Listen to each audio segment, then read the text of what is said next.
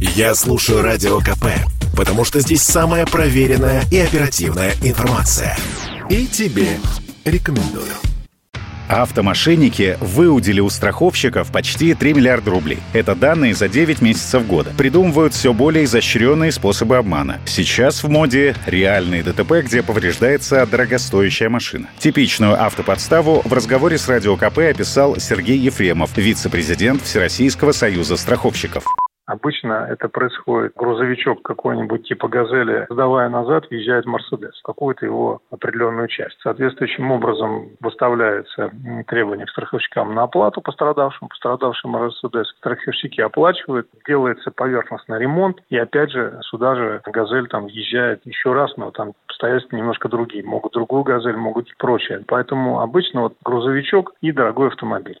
Аварию обычно подтверждает видео, снятое якобы случайным видеорегистратором. Многие злоумышленники выбирают авто, которое страховщик не сможет отремонтировать по закону об ОСАГО. Тут на руку или длительное ожидание запчастей, как это бывает с японскими моделями машин, либо дороговизна комплектующих, как, например, у Ягуара или BMW. В первом случае против страховщиков играет время, закон строго регулирует сроки рассмотрения дел по аварии, а во втором сумма ущерба превышает лимит ответственности компании. Злоумышленники Деньги получают выплаты, в своих автосервисах чинят машину и снова отправляют ее в дело. Иногда по такой схеме некоторые премиальные авто попадают в ДТП более 10 раз в год. Как это остановить? Радио КП рассказал автоюрист Дмитрий Славнов.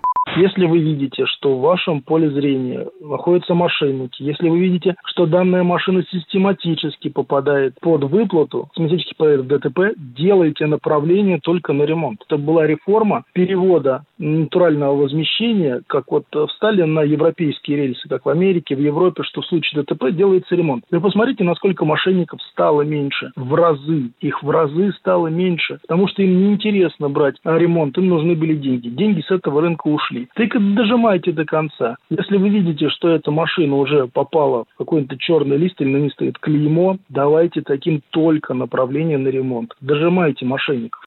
Описанная схема обмана трудно распознать, признаются страховщики. При этом у них нет правовых оснований проводить полное расследование. Собранные факты не будут считаться полноценными доказательствами.